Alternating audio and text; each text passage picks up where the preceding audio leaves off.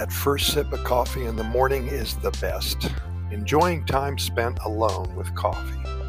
Well, here's an uplifting story sent in by one of our readers about an older man who works hard in an office all day.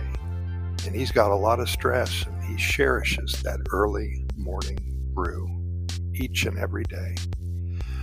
Once upon a time in a bustling city in the western area of Costa Rica, there lived a seasoned gentleman named Mr. Anderson. Well, he's a dedicated soul, spending his days toiling away in a busy office, navigating through stacks of paperwork and facing the challenges that comes with his responsibilities.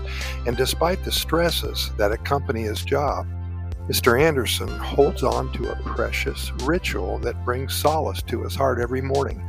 Before the sun paints the sky with its golden hues, he rises with the city still in a gentle slumber, and as the world sleeps, he finds comfort in the embrace of solitude, welcoming the tranquility that cloaks the dawn.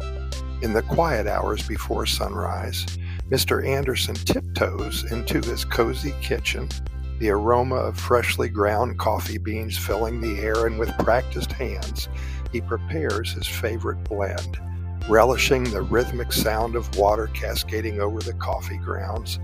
The magic is a prelude to the symphony of his day. As the first rays of light peek through the curtains, Mr. Anderson cradles his steaming mug, its warmth seeping into his tired hands. He retreats to his favorite spot by the window, where he can witness everything slowly awakening from its slumber. Sipping his elixir, he marvels at the kaleidoscope of colors that paints the sky, feeling a sense of gratitude for the new day that unfolds before him.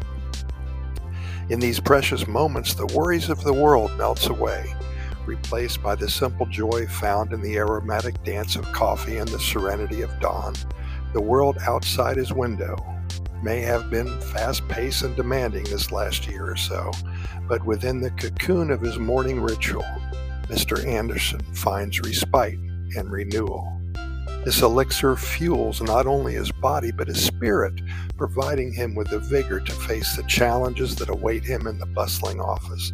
With each sip, he embraces the promise of a new day, fortified by the warmth of his cherished brew. Mr. Anderson moved to Costa Rica about three years ago and he still works hard, but he really loves that morning time alone, just he and his coffee and his thoughts. Hey, thanks for listening. We really appreciate it. We're going to be here tomorrow, and we hope you are as well.